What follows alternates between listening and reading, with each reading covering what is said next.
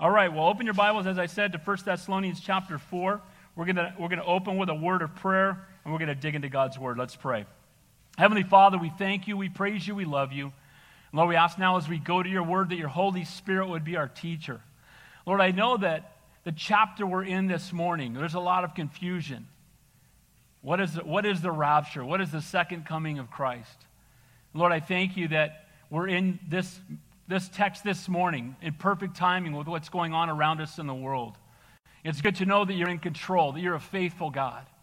And there's a day coming when you will snatch us all away. But Lord, until then, may we be faithful. So, Lord, we ask that your Holy Spirit would be our teacher, not the words of man, but the word of God would go forth with power. We ask these things in Jesus' name, and all God's people said, Amen. I want to say hey to Brett. Uh, we noticed she, our whole this side of the worship team wasn't here. Uh, pray for Brett. He hurt his back really bad, so he's laid up. God bless you, bro. We miss you. Uh, we pray for the rest of the folks that are out uh, ill and others who are just waiting um, to make sure, those who feel vulnerable with the, with the coronavirus. So we do safe space here. You can wear a mask. We don't require that you do, but we do ask that we just continue to do the safe spacing to care about each other. Amen? All right, so Thessalonians, quickly. Letter written to the church in Thessalonica by the Apostle Paul. He had been there for only three weeks. When he left the church, uh, he got word back the church was doing well. But they were suffering great persecution. So, the beginning of the chapter, where there was all these distractions at Thessalonica, was a church of a couple hundred thousand people that was on the ocean. Uh, and so it was a city that was very pagan, very lost, very distracted. Sounds kind of like where we live. Can I get an amen? And so he writes this letter to encourage them to, first of all, get their eyes back on Jesus. It's so easy to get distracted by everything that's going on in the world right now. We can be all caught up in everything else but the Lord, and we need to remember to get our eyes back on Him. He then also encouraged them about all the things they were doing well in the first few chapters. Now, last week, he exhorted them okay, you guys are doing well, but here's some areas you need to be careful. And if you were here last week, uh, we talked about this at length. First thing he talked about was abstain from sexual immorality. By the way, that's a problem in the world today. Can I get an amen to that? God created one man with one woman for a lifetime, and the only person you should ever be intimate with is somebody you're married to. Can I get an amen to that? Okay, so that was, he encouraged them with that. Then he encouraged them that, you know what, you guys love each other, but you could love each other more. And then finally, in last week's text, he reminded them also not only of their brotherly love, but also a call to live a holy life. So now we come to this morning's text. And he's going to turn and pivot completely because one of the questions the people in Thessalonica had, they were worried about people who had already died. See, they had been taught by the Apostle Paul that Jesus Christ is coming back. And because of that, they were worried that the people who had died had somehow missed it. Like Jesus is going to come back and they missed out because they died already. And you know what? He's going to talk at length in not only the rest of this book, but in a, a lot in Second Thessalonians as well about the rapture of the church. How many of you guys have questions about the rapture of the church? How many of you guys are unsure about exactly how that's going to take place? Well, I pray that at, when you leave here this morning, all those questions will be answered. That's my hope. Amen? So grab your outline. I tell the message Jesus is coming again. Can I get an amen to that? Jesus is coming back. He's in control. He's on the throne. He's seated at the right hand of the Father. He's interceding on our behalf right now. Praise God for that. And it's good that we don't just know about him, we know him. So the three points. I tell the message Jesus is coming again, but living every day in light of eternity. Every morning we ought to get up and think it could be today. And I want to live today in a way that honors the Lord if this is the last day I have to live for him. And so the three points are number one, our unity with Jesus cannot be broken by death. Isn't that good to know? To be absent from the body is to be present with the Lord. We close our eyes on earth, we open them up in glory. You know, Christians don't die, they just move to a much better neighborhood. Can I get an amen? And there's a joy and a blessing in knowing that there's nothing that will ever separate us from the love of God. Now, we'll talk about this in the text, but there are people that teach today that when Christians die, they just fall asleep. And then they wake up again at the rapture of the church. That's not biblical. It's just not biblical. The Bible says absent from the body is to be present with the Lord. Amen? And you're present with the Lord, you're not asleep. And we're going to clarify this whole thing about sleep that's mentioned in the text. The second point is Jesus is coming for us in the twinkling of an eye. Watch and be ready. The rapture is snatching the church away. Now, the rapture and the second coming of Christ, we'll talk about this this morning, are two separate things. The rapture is Christ coming for us, the second coming is Christ coming with us. So we will be snatched away. There'll be a seven year tribulation. We will talk about that. And at the end of which, we will return with him and rule and reign with him on the earth for a thousand years. That's what the Bible teaches. Can I get an amen to that?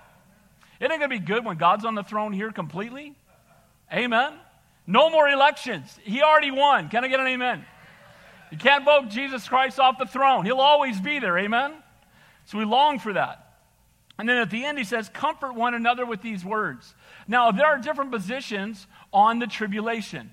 There, and again, there are other Christians who are our family, and you might be in these, one of these camps, and that's okay. But there are some believe that we're going to go through the tribulation as Christians. There's some that believe we'll go halfway through the tribulation as Christians. And then there are those who read their Bibles who know that we're not going to be here. Can I get an amen? Because the reality is, again, if you disagree, it's okay. It's, it's not a, a salvation issue.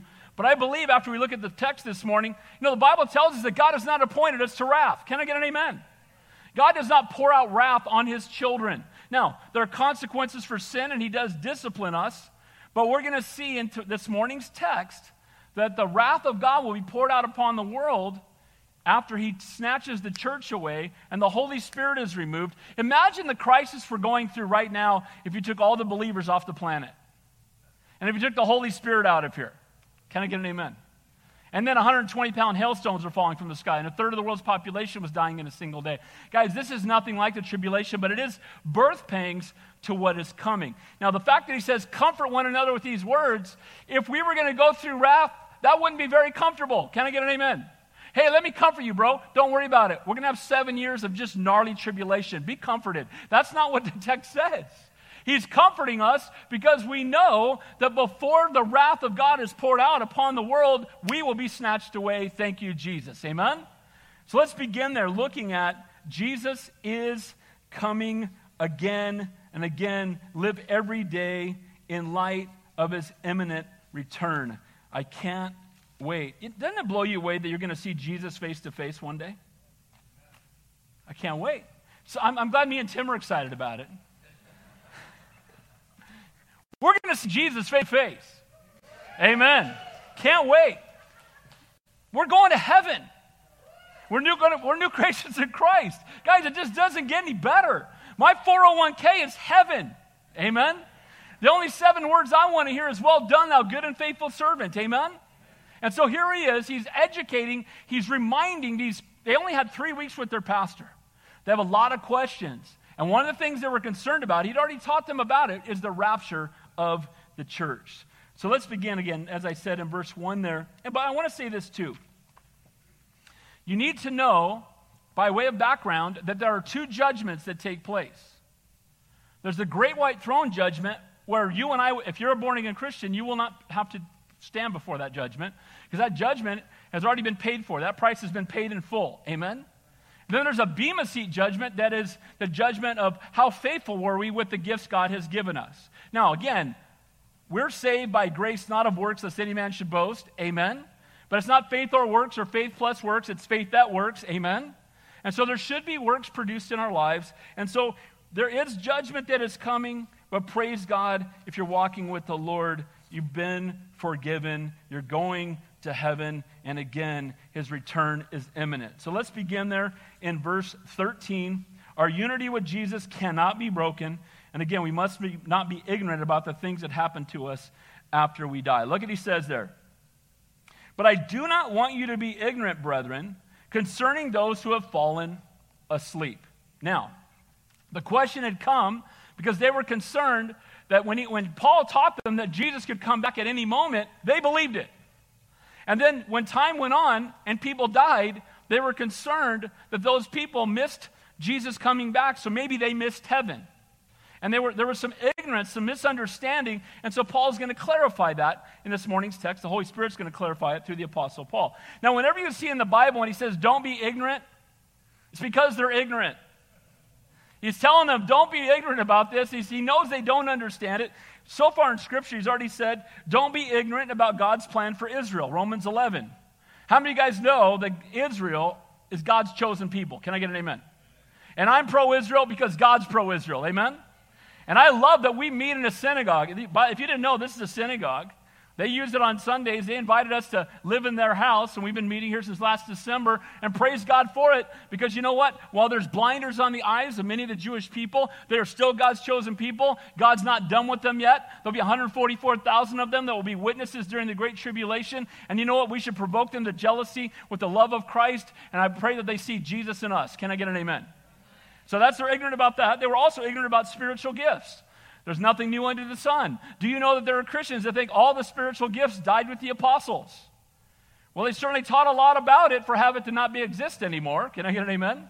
But the reality is that the spiritual gifts do still exist today. We also saw don't be ignorant about suffering and trials. We saw that in 2 Corinthians as well. And the reality is that as believers, we will, and also in 1 Thessalonians, uh, that we talked about suffering, but as believers, we are not on a cruise ship to heaven. We will go through trials and tribulations, but be of good cheer, for he has overcome the world. And now, finally, he's telling them, don't be ignorant about the rapture and the second coming of Christ. So, Paul has a heart of a pastor. He doesn't leave, uh, he doesn't want to see them wallow in ignorance, but instead, he wants to share the truth and help them to understand. So, Paul has already talked to them about their past. He's talked to them about how to live in the present, but now he's going to reveal their future. Now he says, concerning those who have fallen asleep. Asleep, in some parts of the Bible, is a euphemism for death. In this case, he's talking about those who have died. I don't want you to be discouraged or ignorant or feel fearful or worried about those who have fallen asleep. During Paul's short time in Thessalonica, he had taught them of Christ's imminent return and his establishing of the kingdom on earth, a glorious truth and a blessed hope, one that these new believers again had grabbed a hold of and, and were anticipating every single day that maybe today is going to be the day. When was the last time you woke up and thought maybe today's the day that Jesus comes back? I was convicted. I haven't done that in a while. I think I'm going to put it on my I'm thinking I'm to put on my mirror when I'm shaving every morning. It could be today. Can I get an amen? I want to live every day in light of the fact that Jesus is coming back. So it was no doubt this faithful belief and anticipation that gave them the perspective they needed to stand fast. They knew they could stand fast in persecution because Jesus is coming back. They knew that they could make a stand for the Lord and they could endure difficulty because, well, Jesus is coming back. But what confused them was what about the people who died? When we have an eternal perspective, the key to remaining faithful, it is the key to remaining faithful in the midst of temporary difficulty. You know what? A bunch of people in this fellowship and a bunch of people still watching on live stream are going through a really tough time right now. We got people in our church that have long term illnesses. We have people in our church that have been going through great deals of pain. We have people in our church whose marriages are struggling. We have people in our church who have kids addicted to drugs and they're in rehab. We have people in our church who are struggling financially and don't have a job right now. And you know what? I'm not, I'm not downplaying any of that. Those are all trials that we go through. But here's the good news we don't have to go through any of those alone because the Lord is with us. Amen? And we serve a faithful God. And He is also Jehovah Jireh, Lord God, our provider. Amen? And He provides for us. He's a faithful God. But they were living in anticipation of his return. But Paul had been chased out of town. After three weeks, they were threatening his life and they chased him out of town. And so these questions persisted. They were distraught. People had died. Maybe their, maybe their spouse died or one of, their, one of their parents, a loved one. And they thought, wait a minute, if they died and the Lord comes back, then they missed it. What, what, what's happening? I'm worried about the ones who've gone before us.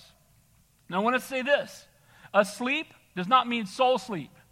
It doesn't mean they went in the ground and they fell asleep. They're talking about the term for death, those whose bodies have fallen asleep. By the way, your body goes into the ground and your spirit goes to heaven. Can I get an amen? If you've been to a funeral and with an open casket, um, that doesn't look like the person anymore. Can I get an amen? It doesn't matter how good a job they do, it's a simile of them, but it's an empty tent. Amen? The person who used to live there is not there anymore. Because, guys, this is not what's eternal. It's who we are on the inside that's eternal. Amen? It's the spirit that the Lord breathed into us.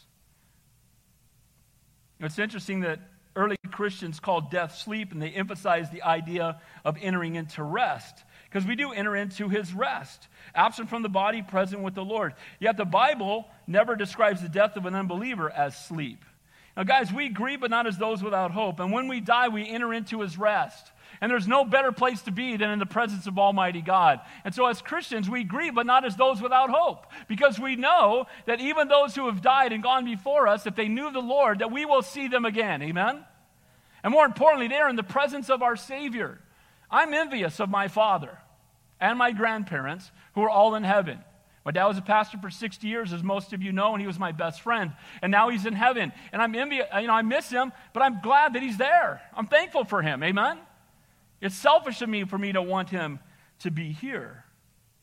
So it's not soul sleep. Death is the only temporal tent that goes into the ground. Our souls are eternal and never, ever die. So again, Christians don't die, they just move to a much, much better neighborhood. Here's what it says in Ecclesiastes then shall the dust return to the earth as it was, and the spirit shall return unto God who gave it. it. says in Genesis 3, God told Adam, For dust you are, and unto dust you shall return. So the body sleeps and goes back to dust, rests in the ground, but the spirit and the soul is in the presence of Almighty God. So only the body dies, and only the body will be resurrected. So when he's talking about that resurrection, of the bo- those are resurrection of the bodies that are in the ground and the souls meet them because when we when that happens we're going to be going into the millennial kingdom.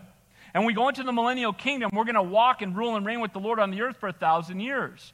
And we're not going to be in these bodies. Thank you jesus. Can i get an amen? I'm still doing physical therapy. I'm falling apart. Right right doug? We're falling apart. And the reality is that getting old is not for wimps. Amen and the older we get, the more we fall apart. And we're going to get to heaven one day and we're going to have new bodies. And I can't wait.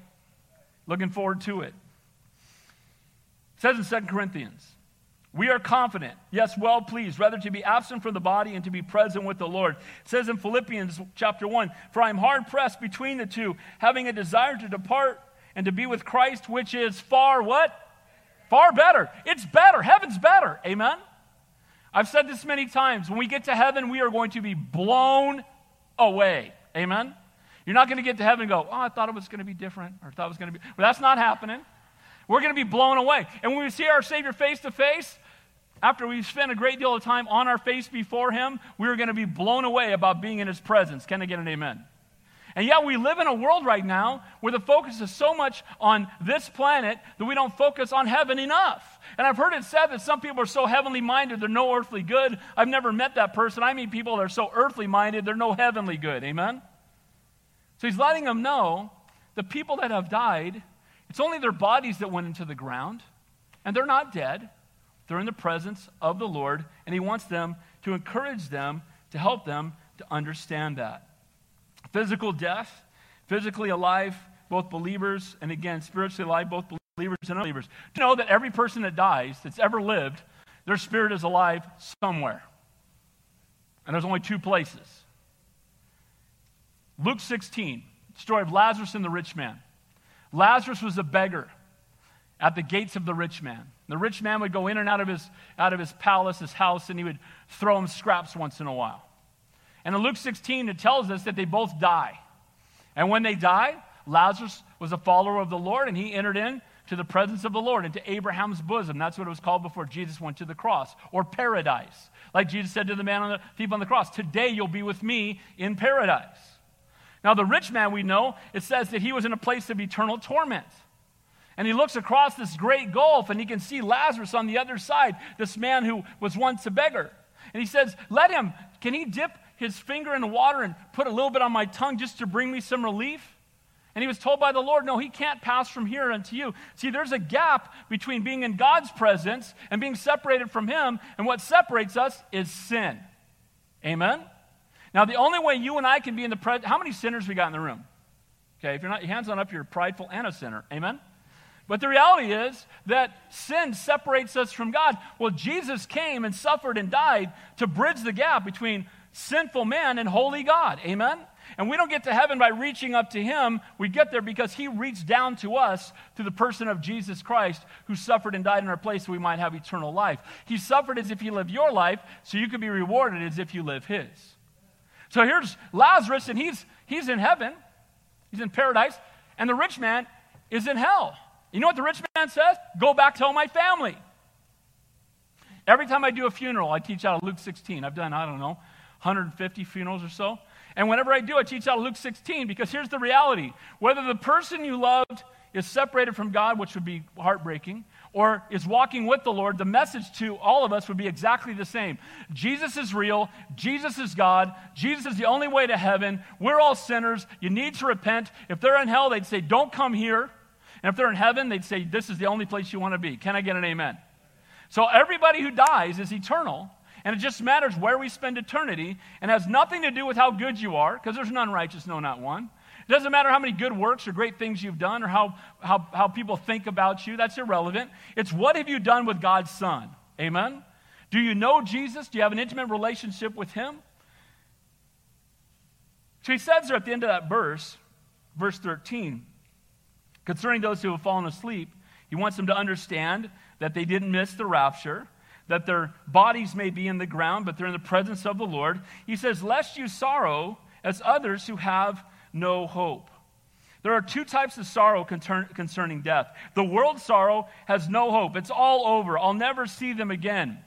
Some of the funerals I've done where they're not Christians, I get out and it's a family member of somebody who knows the Lord, and we'll go. And I've seen people literally lay on top of the coffin. I've seen them when they drop that coffin into the ground just lose their minds because for them, I will never see this person again. And there is a sorrow and a grief that compares to nothing else on this planet. But as Christians, when we had my dad's memorial service and hundreds of people showed up and we celebrated his life and we sang worship songs, you know why? Because we know where he is. Amen? People come to me all the time and say, I feel sorry for your loss. My dad's not lost. I know exactly where he is. Can I get an amen? He's not lost. He's in heaven. Absent from the body. Now, look, we grieve, but not as those without hope. We grieve because we miss them, but we, got, but we have the hope to know that we are going to see them again. Amen? And that was the concern with these believers in Thessalonica. Well, my, my dad died. Am I ever going to see him again? Did he miss the rapture? So he's letting them know that, again, you don't have to have that kind of grief in your heart. Again, we grieve but not as those without hope. We grieve for ourselves that we've been left behind. We will miss them, but we rejoice for them, knowing that they are in the presence of Almighty God. And again, Christians don't die. We just move to a far better neighborhood. Amen? And it's not goodbye, it's see you soon. I often tell people, I said, whenever I think about someone who, you know, I'm trying to describe it to a child or something, I said, imagine somebody going on a really long vacation to a pretty awesome place. Can I get an amen? And, but we will join them there one day. Verse 14. For if we believe that Jesus died and rose again, even so God will bring with him those who sleep in Jesus. Now, he's talking about their bodies being in the ground, but he's also talking about those who have died in Christ. And he says there, if you've believed in the Lord, the Lord will bring with him. So when he comes back to earth, he's going to bring all believers with him.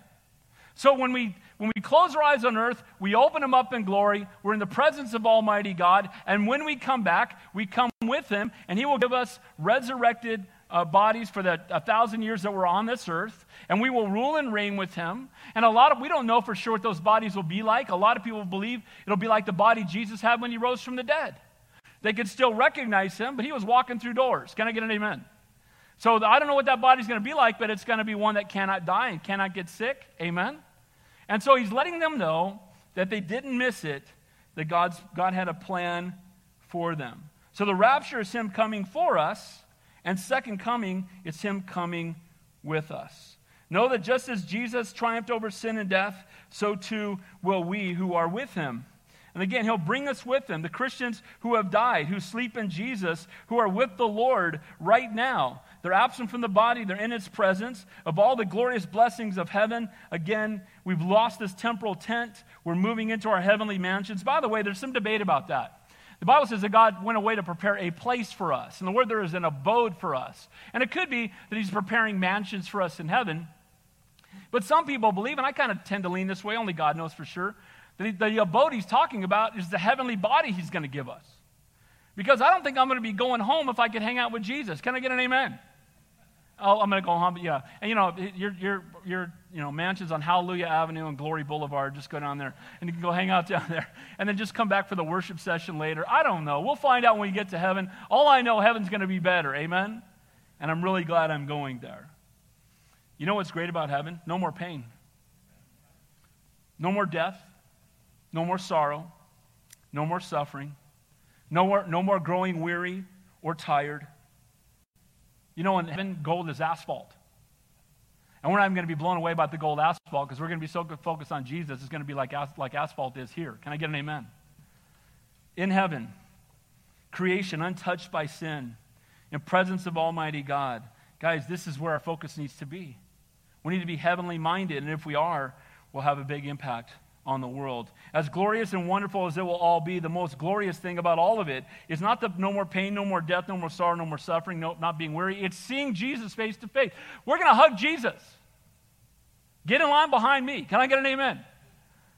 We're going to see the Lord. We're going to see our Savior face to face. By the way, the difference between Christianity and every other religion, we don't believe, we don't have a religion, we have a relationship. But all the other gods are dead. Can I get an amen? Buddha's dead. Hare Krishna's dead. Charles Taze Russell, founders of Mormonism, Joseph Smith, they're all dead. We can dig up their bones. I've been to the tomb. It's empty. We serve a risen and living Savior who has triumphed over sin and death. What a blessing. What a glorious, what a glorious thing to know. Looking forward, I'm glad I'm not keeping this body. How about you? I'm looking for an upgrade. I'm going to have hair in heaven. Thank you, Jesus. Amen. So, point number one there, as we continue on, look at verse 15. Our unity with Jesus cannot be broken by death. So, here's what he says in verse 15 For this we say to you by the word of the Lord, that we who are alive and remain until the coming of the Lord will by no means precede those who are asleep. He's saying, Look, they still believe it could happen any minute. And he says, I just want you to know that those of us who are on earth, when the rapture takes place, are not going to get to Jesus before the people who have fallen asleep. They're already there. Amen? We're not going to precede them to heaven and hope that the others make it. They close their eyes on earth, they open them up in glory, the presence of Almighty God. Isn't it good to know that you will never be separated from the Lord, not even in death? Can I get an amen? When we die, we'll be closer to Him than we are now. Amen? We'll see Him face to face, we'll be in His presence. Paul's delivering the clearly defined word of God. I love when he says that. By the word of the Lord. Who cares what anybody thinks, but what does the word of God say? Amen? And by the word of the Lord, we have that promise. You know, we have people right now that are, are people kind of consumed with death a little bit? Can I get an amen? You got shows about people trying to, oh, I'm channeling your great grandmother. No, they're not. That's a lie of the devil. Can I get an amen? It's not true. Uh, they're either complete and total phonies, just ripping people off, or they're of the devil. When, when, the, when the better of the two is being a thief, you don't want to be around those people. Can I get an amen? We want to pray for their salvation, amen? I've, there are people that say, well, can we go talk to the dead? No. First of all, if I'm in heaven, I'm not talking to you. I'm too focused on Jesus. Can I get an amen? And there's no more pain or sorrow in heaven, so I know they're not looking down on the earth because they'd all be weeping if they were looking at this place. Can I get an amen to that? So once we get to heaven, that's going to be home, and we'll, you know, we'll see you soon when you get here. But you don't pray to dead relatives. We don't pray to dead apostles. We don't pray to dead people because they can't hear you. There's one mediator between God and man, and his name is Jesus Christ. Amen? We pray to the Father in the name of the Son and the power of the Holy Spirit.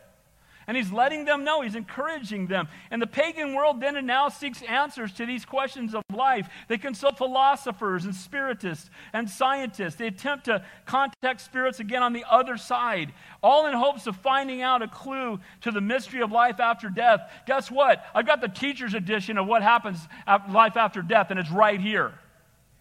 And if you want to know what happens when you close your eyes on earth, this is 66 books written by 40 authors on three continents and three languages, over 1,500 years with one central theme and no contradictions. And that's only possible because God wrote it. Can I get an amen? It's been said that B I B L E, basic instructions before leaving earth. This will direct your life. This will give us understanding about what happens after we die. God has not given us a spirit of fear, but of power and love and a sound mind. And the worst thing the world can do to me is the best thing that could happen to me. Shoot me dead, and I'll, I'll close. Uh, you can't threaten me with heaven. Well, the only reason the Apostle Paul got stoned to death at Lystra and went right back, got raised from the dead, went right back in the city, dude. I've seen heaven. It's better. Throw some rocks. I'm right here. I won't even move, right? And the reality is, as Christians, we, we need to be so focused, so much more focused on the things above. Set your mind on things above instead of things of the earth. It says in Colossians chapter 3, verse 2. And he's letting them know that we're not going to get there before your loved ones. They're already there. So if you have people that knew the Lord, they're in heaven right now. As Christians, again, we don't, you know, we don't have to you know, have questions about or speculate from a human perspective, but truth and answers are based on the Word of God, and we don't think so or hope so, we know so. Can I get an amen? How many of you know for sure that when you close your eyes on earth, you're going to open them up in heaven? Raise your hand. If you don't know for sure, don't leave here without knowing for sure. Amen? Bible says today is the day of salvation. And it's not because we're good, but because He's good. It's because of His grace. Again, we know the truth. We have the promise of eternal life. And we who are alive and remain until the coming of our Lord will by no means precede those who are asleep. We, Paul, is sharing in the imminent expectancy of Christ's return and the rapture of the church. I was talking to uh, a couple of people in the last week or so that were saying, well, maybe I, maybe I believe we're in the middle of the tribulation, or maybe we're, let's talk about the tribulation. Let's talk about the rapture of the church. So, point number two there is Jesus is coming for us. So, what's that going to look like? For the Lord Himself will descend from heaven with a shout, with the voice of an archangel, with the trumpet of God, and the dead in Christ will rise first. Then we who are alive and remain shall be caught up together with them in the clouds to meet the Lord in the air, and thus we will always be with the Lord. Amen. Now, for the Lord himself will descend from heaven with a shout. Now, Jesus is not going to come physically to the earth, but he's going to call us up to heaven. He's going to, and he's going to do it with a shout. And it says the trumpet of God. Now, there are three major positions on the tribulation. And here's why there are multiple positions it's the misunderstanding of verse 16. He says, with the trumpet of God. Now, if you've read Revelation, there are bowl judgments, and then there's the trumpet judgments, right? The wrath of God being poured out. And so what they say is, well, the trumpet of God is the same tr- seventh trumpet, the last trumpet is this, the trumpet of tribulation. So that means Jesus will come back, according to this verse, at the end of all that wrath that God's poured out upon the earth. The problem with that is that the trumpets being blown by the in, in Revelation are by angels, and this one's blown by Jesus is not the same thing. Can I get an amen? And when you look at all of Scripture, you will recognize that Jesus continues to say that we should look forward to it. We should be looking up. It's something we should be excited about. We can comfort each other with these words. By the way, if you don't believe in a pre tribulational rapture, then Jesus can't come today. Amen? Why not? Well, we'd have to have some of the judgments poured out. We'd have to see the rise of the Antichrist. Here's a major reason I believe pre trib, along with everything in Scripture, is because I'm looking for Jesus, and if you're not pre trib, you're looking for Satan. I don't want to be looking for the Antichrist, I want to be looking for Jesus. Can I get an amen? And biblically, that's what is being grounded here. So, the, tr- the voice of an archangel, Christ will come personally, accompanied by prominent angels. The trumpet of God is used to bring God's people together. They would blow the trumpet to gather God's people together. Isn't that perfect for right here? The trumpet is blown, all of God's people are gathered together from every tribe, every tongue, every nation. Amen? By the way, man looks on the outward appearance and God looks on the heart. Amen? When we get to heaven, there is not going to be Republicans and Democrats. There's not going to be Americans and, you know, people from England. They're not going to have different colored skin or different background. We're all going to be one in Christ. Amen? We're all one in Him. We're new creations in the Lord. And praise God for that. Now, the dead in Christ will rise. They will receive their resurrected bodies before those who are still alive. How's that going to work? I'm not sure, but what's going to happen is they're going to be some people, they're going to get, they're going to have their resurrected bodies, and then we will be like them. They will precede us in that. Some believe it's a reference to the body they already had when they went to heaven. Could be that when they went to heaven, they already had that body. When they come back at the second coming, they're going to come back in that same body on the earth. In either case, their, their concern for the dead is something they don't need to worry about if, we know, if they know the Lord. Missing the resurrection, the coming of Christ, nothing they should worry about, nothing we should worry about. Now, how quickly is the rapture going to take place? It going to be over a progress of time? Some people are saying, well, maybe, you know, the vaccine and the. Okay, again, I get it. But let me just say this. The Bible tells us in 1 Corinthians, in a moment, in a twinkling of an eye. How, how, how quick is that? The word there is, is an indivisible point of time. It's such a small amount of time it can't be measured. And in a twinkling of an eye, we're going to go from being here to being there. Can I get an amen? we're going to disappear off the face of the earth. We're going to be snatched away. Now, some people don't like the fact that the word rapture, they'll say the word rapture is nowhere in the Bible. Well, if you read there in verse 17, it says caught up. The word there for caught up is, uh, in, in Latin, it's, it's rapturo, or raptuo. And it's where we get the word rapture. So if you don't want to call it the rapture, you can call it the caught up. It all works. Can I get an amen? I'm praying for the caught up. I'm praying for the rapture of the church. I'm looking forward to it. So here's the first reference to the hope of the rapture. Rather than everybody dying, some will be changed in the twinkling of an eye. So, again, what is the rapture? Let's go through this. While we take a more in depth look in the next several weeks, what is the rapture? Again, let me read verse 16 and 17. We'll go through this. For the Lord himself will descend from heaven with a shout, with the voice of an archangel, and the trumpet of God, and the dead in Christ will rise first. Then we who are alive and remain shall be caught up together with them in the clouds to meet the Lord in the air, and thus we will always be with the Lord. Again, the Greek word there for caught up is harpazo. In Latin, it's rapto, where we get the word rapture. And the word there means to seize, to carry away by force. So the rapture is the snatching away of every believer upon the earth, all of whom will be changed in a moment without going through the death process at all. Come quickly, Lord Jesus. Can I get an amen? So the rapture and the second coming of Christ, we need to know, are two separate events. So the rapture is Christ coming for us. Then there's a seven year tribulation period. It's talked about in Daniel, and it's certainly talked about in the book of Revelation. And there's a seven year period where the people who convert to Christianity, most of them will be martyred. People will still be getting saved. There'll be two witnesses. I believe it's going to be Moses and Elijah, the law and the prophets, but whoever it is. And it says the whole world will see these two witnesses struck down dead and see them raised from the dead. 100 years ago, people mocked that. That's not a problem anymore. Can I get an amen? Got cell phones, amen? You'll be able to see someone die in Israel and raised from the dead immediately. And so it tells us that. It also talks about 144,000, 12,000 of each of the 12 tribes of Israel who will be witnesses to the Lord. And most of them, when they give their life to the Lord, they're going to have, they're going to, they're going to lose their life. They're going to have to take the mark of the beast. It's interesting, on their wrist and on their forehead. And the only way they'll be able to buy and sell is the mark of the beast. And it's interesting, where do they put those chips? Where are they putting the chips right now? On your wrist and on your forehead. Why? Because that's where the skin is thinnest. And, what, and again, I'm not saying that taking that chip as the mark of the beast, because I don't think we're going to be here when the mark of the beast comes. Can I get an amen? But that being said, the technology is already here. Can I get an amen to that? It's already here. And you can take, and you know, there'll be a point where you won't have to have a wallet anymore. You'll just walk, you can get your groceries and walk out the front door, and it'll just automatically find the chip on your body and, and take the money out of your account. And again, I remember the first time when I was a younger man when I saw them booping, you know, boop, boop, and I looked down, I thought, uh oh.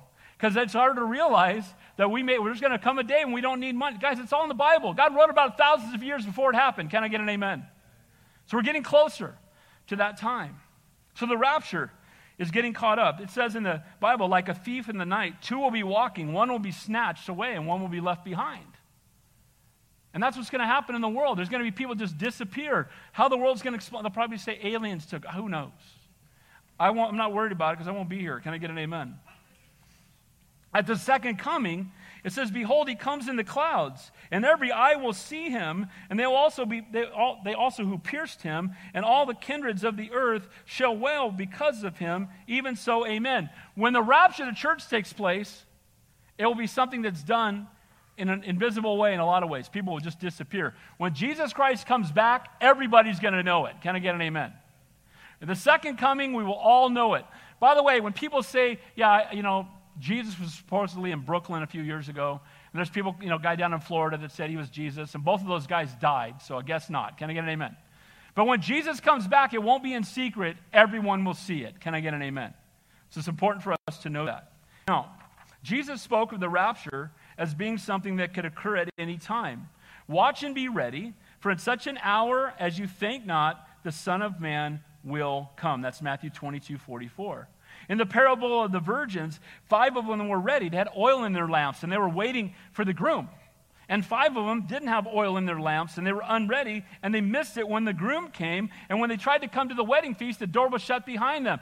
And the oil is a picture of the Holy Spirit. And if you're born again and you have the Holy Spirit, you will not miss the, the wedding, right? The wedding between us and the groom.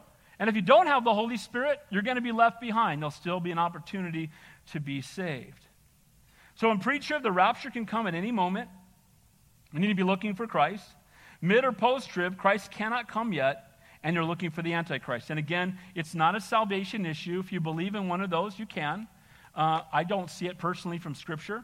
Colossians 3 4 says, When Christ, who is our life, shall appear, then we also will appear with him in glory. In Jude 14, it says, He will come with ten thousands of His saints. And Zechariah says, And His feet shall stand that day upon the Mount of Olives, and the mount will be split in two. His enemies will be destroyed. Satan will be held captive for a thousand years, and Jesus will rule and reign upon the earth, and we will rule and reign with Him. Thank you, Lord. Amen. So the rapture comes first, seven years of tribulation, and then the second coming of Christ. So when does the rapture take place? It says at the last trumpet. For the trumpet will sound. There will be those who believe the church, again, go through the tribulation because they believe, they, they read the seven trumpet judgments found in Revelation.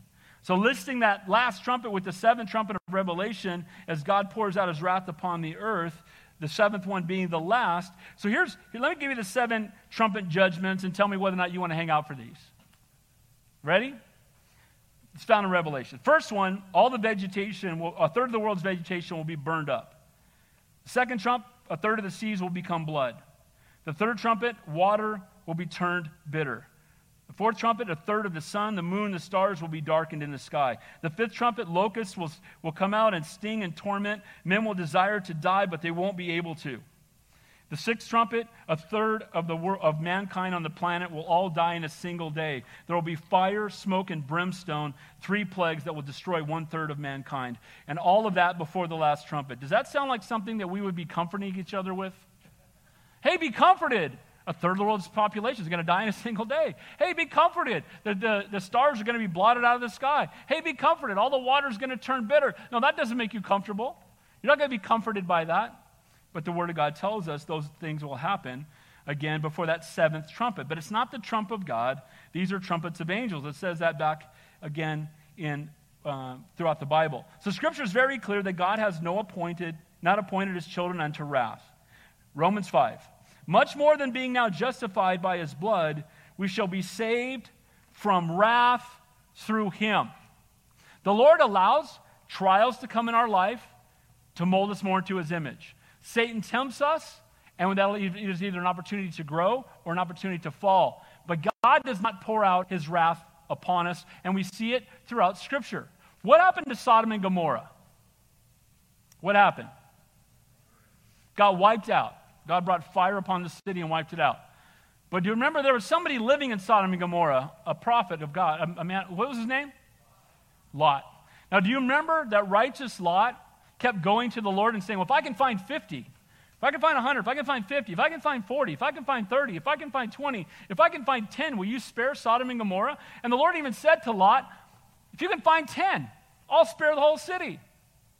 God would withhold pouring out the wrath on Sodom and Gomorrah for the sake of 10 believers. I know it seems sometimes that that's about how many we have on the planet today, but we got a lot more than that. Can I get an amen? So he's not going to pour out wrath upon his own children. It wasn't until Lot was removed that the wrath of God fell. Amen?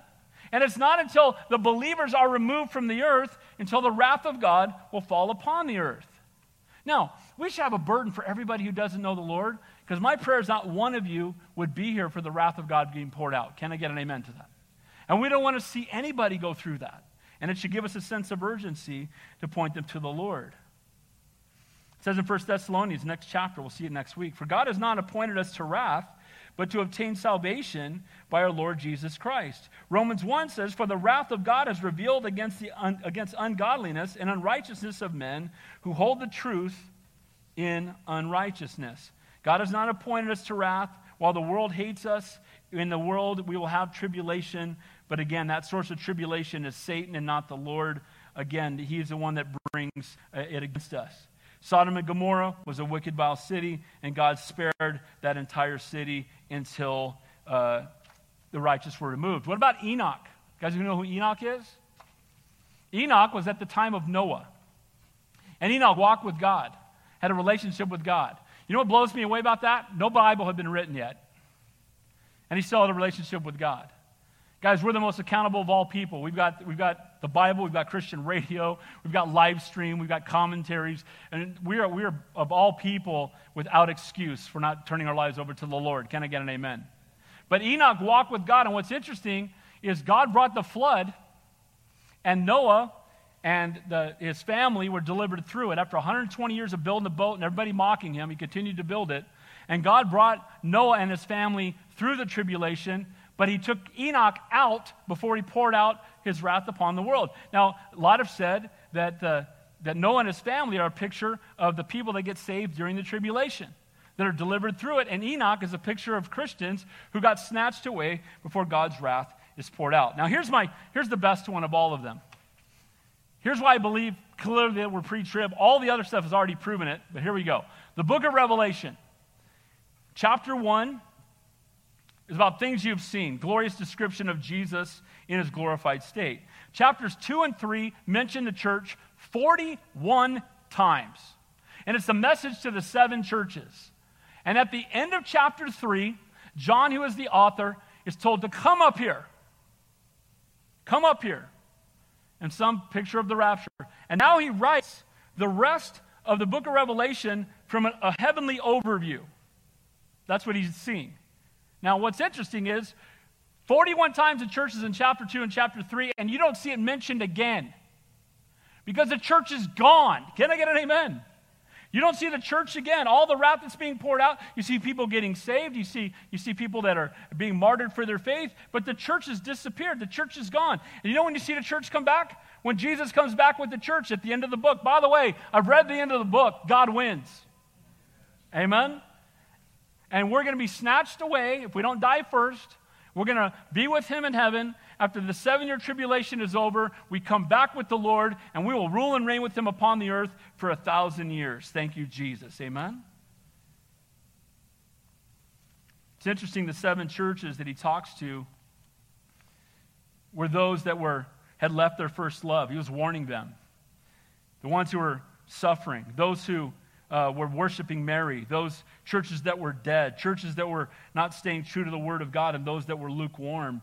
And he's exhorting them and preparing them that after these things, I looked up and behold a door standing open in heaven. That was what it says in John 4, verse 1. And the first voice I heard was like a trumpet speaking with me, saying, Come up here, and I will show you the things which must happen after this.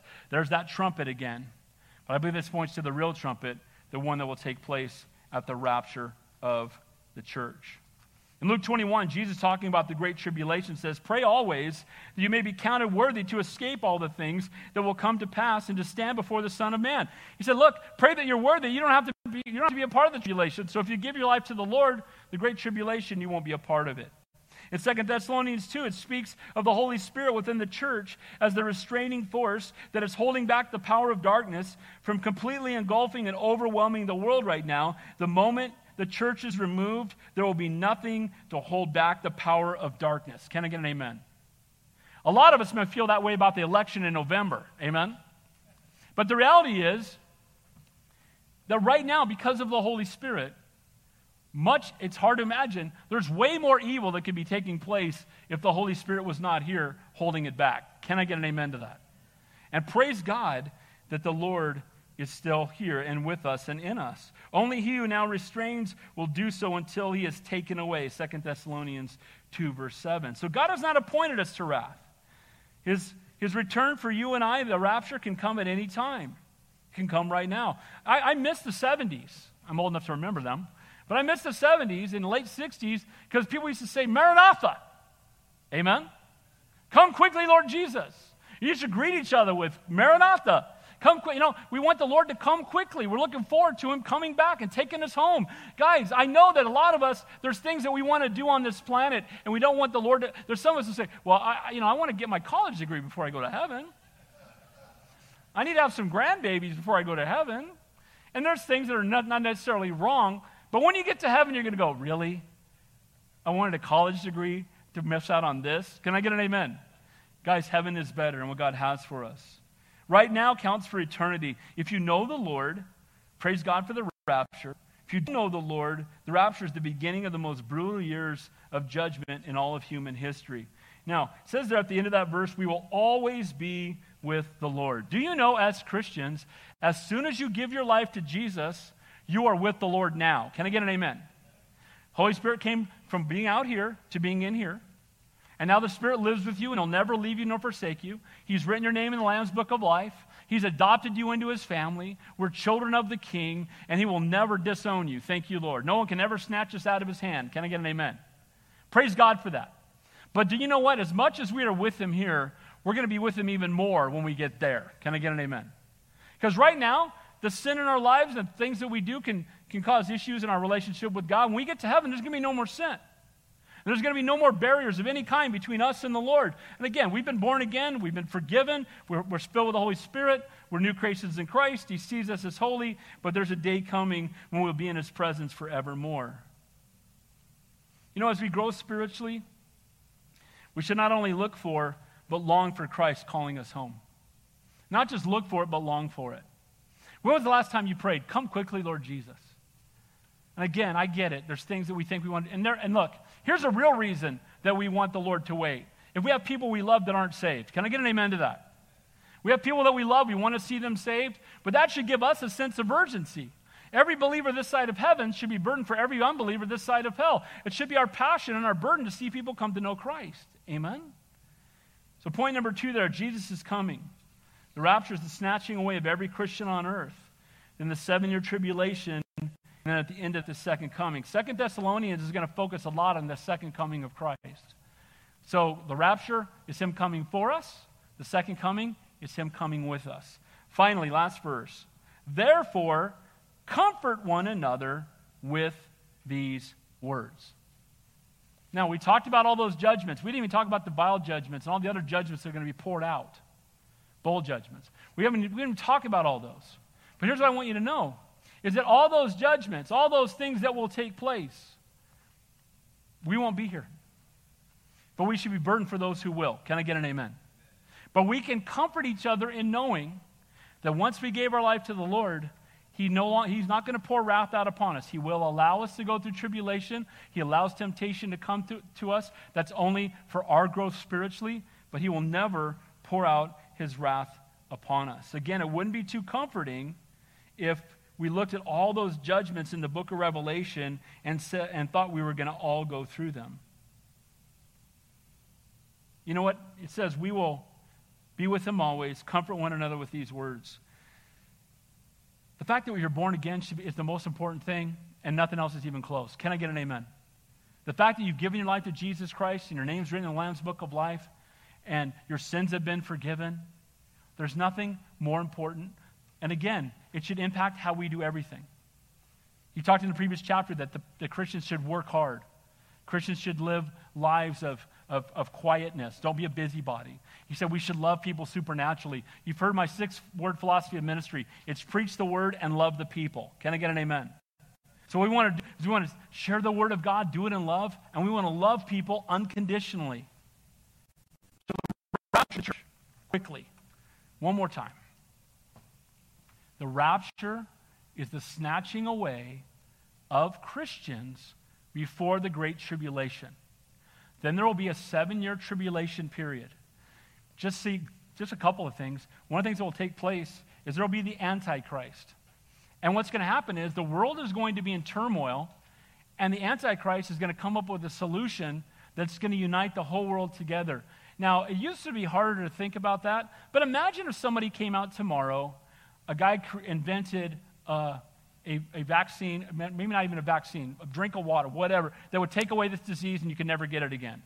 Do you think people would kind of line up behind that guy a little bit?